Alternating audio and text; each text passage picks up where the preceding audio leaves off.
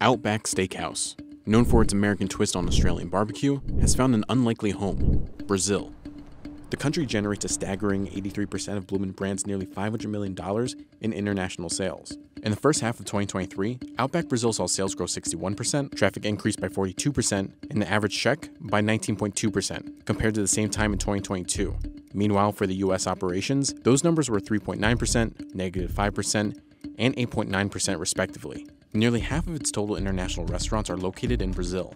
So it's a little over 10% of their revenue uh, that, that we're forecasting in 2023 will, will come from Brazil. Thanks to Brazil's rising middle class and a food culture centered around beef, the brand has amassed a huge following, both on social media as well as in person.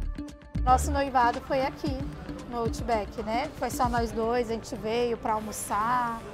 Foi bem um almoço romântico, legal. Muito acolhedor, muito aconchegante, a equipe muito simpática, muito prestativa.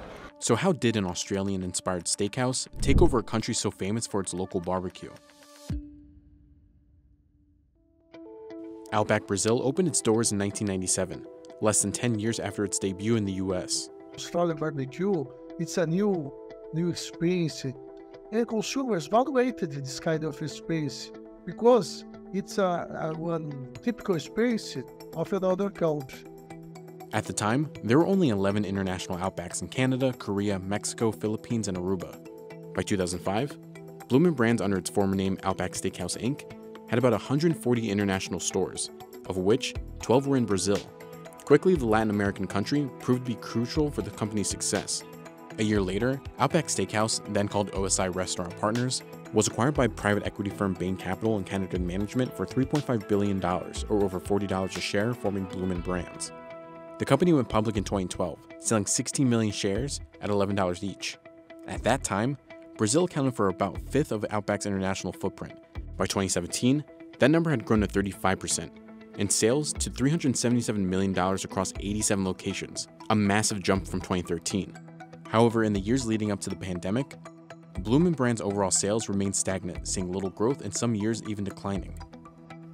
At the start of 2020, reports started spreading that Bloomin' was divesting from the Brazil market, partly to streamline its operations and bolster margins. The company started down the path of pursuing new ownership structures and potentially uh, finding a license partner um, that could operate the brand and, and it would allow them to extract some value and, and monetize uh, the business while maintaining an ownership uh, piece. Outback's operations in the country were estimated to be worth $472 million. However, those plans fell through. CNBC reached out to Bloomin' Brands, but the company declined to participate. For Bloomin' Brands, as with most restaurant chains, the pandemic hit hard, with dropping revenues and tumbling stock prices. However, within a year, the Brazil segment had bounced back, and that return reflected in the company's stock. Just to frame it, um, in the US, most casual diners are per store sales volumes are up 8 to 10%. Call it give or take. If you look at their Brazilian units, they are up in the mid 20s. Even with COVID and the economy recovering here, there's still a strong demand for these restaurant chains. US exports of consumer oriented products, which some of these products are going to these restaurant chains. This number has increased. It did not decrease during uh, COVID in 2020. While a surprise to some, the American twist on Australian inspired barbecue has worked well in the country well known for its traditional barbecue culture. In the past decade, Brazil has witnessed a rise in purchasing power from an expanding middle class. The country is the largest consumer market in Latin America, with about 50% of its over 213 million population considered middle class, a group which spends considerably on dining out. There's an increasing disposable income and purchasing power of the middle class, which allows them to spend more on eating out. And there's a positive reputation and brand recognition of US restaurant chains here, which are seen as trendsetters and providers of high quality uh, services and products. Initially starting in major cities like Sao Paulo and Rio de Janeiro, today, Outback Brazil is all over the country. At the end of 2022, with 139 stores, the $405 million in sales accounted for about 16% of Outback's global sales. I think I think they still have a concentration of stores, um, pretty high concentration that's in Sao Paulo and Rio. And so it would seem that there still is a, a unit growth opportunity. Obviously, those are the densest population centers there, but it does seem that there's still an opportunity in some underpenetrated areas uh, within the country. Outback's success in Brazil isn't unique to just the American company. Over the years, the country's full service and quick service restaurant penetration has been prolific. While iconic American fast food brands like McDonald's, Burger King, and Subway have a large presence in Brazil, they've struggled during high inflationary times. In a survey conducted by Mintel, a market research company, 35% of Brazilian respondents have used more promotional discounts in response to rising prices. That number jumped to 52% for quick service restaurants like McDonald's, up to 66% at American dine in restaurants like Outback, which offer things like Billabong Hour, or half price drinks, and bundle entree meals starting at just $20. But it's not just affordability driving locals to Outback in Brazil. There's also a shift amongst younger consumers to accommodate for a more modern lifestyle. Talk about an energy that it's tapped into and sort of a chicness of the brand.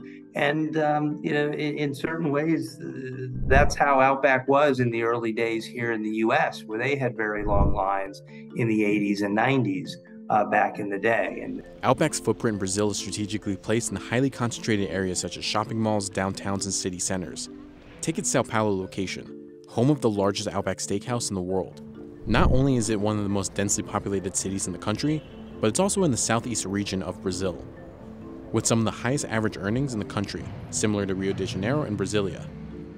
While location and menu promotions play a critical role in Outback's hold in the Brazilian food zeitgeist, Another factor is the chain's theming. As local consumers have returned to dining out post pandemic, they're looking for new experiences like themed restaurants, which have a massive appeal nationwide. In South and Southeast Brazil, themed restaurants are highly sought after by younger consumers, such as university students. When U.S. restaurant chains can create an atmosphere that keeps people um, engaged and wanting to stay within that environment, then they become successful because uh, that the, the people that are eating at those restaurants can enjoy the company of their families and friends. Brazil's food service industry faces some challenges as it continues to recover from the pandemic and price hikes from inflation. In Q2 2023, same store sales at Outback Brazil jumped over 18% from the quarter the year prior, and traffic declined by 4%. Compared to its domestic counterpart, the US saw a stark difference with little growth both in sales and traffic. As for its parent company, Bloomin' Brands, it continues to see share prices recover from its pandemic lows of just over $4 a share to over $28 a share as of late August 2023. Share prices saw a rise earlier that month as activist investor Starboard Value, a company involved in turnarounds such as Papa John's and Darden restaurants, acquired about 9.9% of Bloomin' shares. You know, the stock has been somewhat range bound, and there's been different reasons for that. That pre pandemic period, it was one of you know, challenged same store sales at times or inconsistent same store sales at times, uh, a little bit below average margin profile as well. Outback Brazil is vital to Bloomin' Brands, and with that, the question remains is the chain diversified enough? 83% of Bloomin's international sales is from Brazil, and it's nearly half of its entire global footprint. And there were also uh, moments in time where there would be local events, say in Brazil, that caused disruption in the business and, and same store sales volatility. It sort of had a, a, at times, it was a source of frustration. They, they rarely got credit or the benefit of when things were going well. So then when there would be one of these uh, disruptions or, or unexpected um, hit to the business, the stock would often respond uh, negatively to it.